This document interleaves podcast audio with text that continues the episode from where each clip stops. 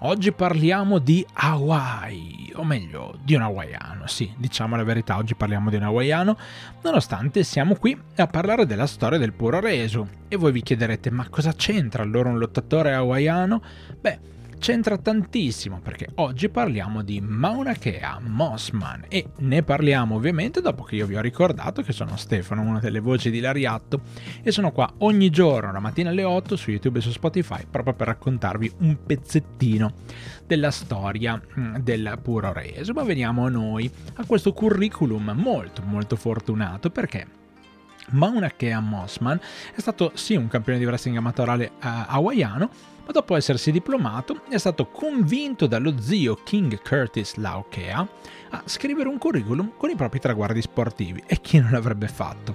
Lo zio questo curriculum lo dà in realtà in mano a Lord James Blair, che a sua volta lo passa a Giant Baba, che, ricordiamolo, non era soltanto un grandissimo sportivo, ma anche un ottimo imprenditore. Baba, interessato al ragazzo, lo incontra quindi alle Hawaii durante un viaggio con la moglie e insieme all'arbitro Kyohei Wada. E non fate battute riguardo al fatto che Baba e sua moglie avessero bisogno di un arbitro.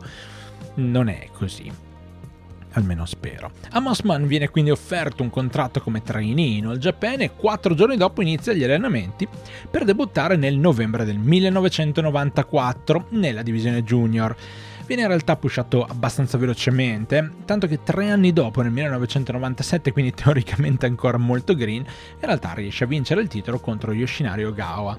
Titolo che dovrà poi rendere vacante qualche mese dopo perché viene passato ovviamente alla divisione heavyweight. Lo sappiamo che la junior all'interno della All Japan non è mai stata una grande divisione, mentre gli heavyweight sono sempre tenuti, eh, diciamo, in grande conto. Come heavyweight ha dovuto superare una trial series di 7 match, eh, chiamata proprio Mossman Trial Series, e insomma ha dovuto testare così le sue capacità, resistenza, forza, insomma capacità anche di immolarsi no? per la causa e pensate che in questa serie di 7 match è riuscito addirittura a vincerne 3.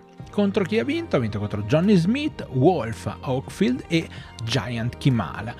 Contro chi ha perso? Beh, diciamo che non ha proprio perso con eh, gli scappati di casa, eh. ha perso con Toshiaki Kawada, Akira Taue, Kenta Kobashi e Mitsuharu Misawa, quindi insomma battesimo abbastanza interessante. Detto questo, questo era il curriculum molto fortunato, insomma, passato in due mani ed è diventato un lottatore professionista, direi che più di così non poteva fare.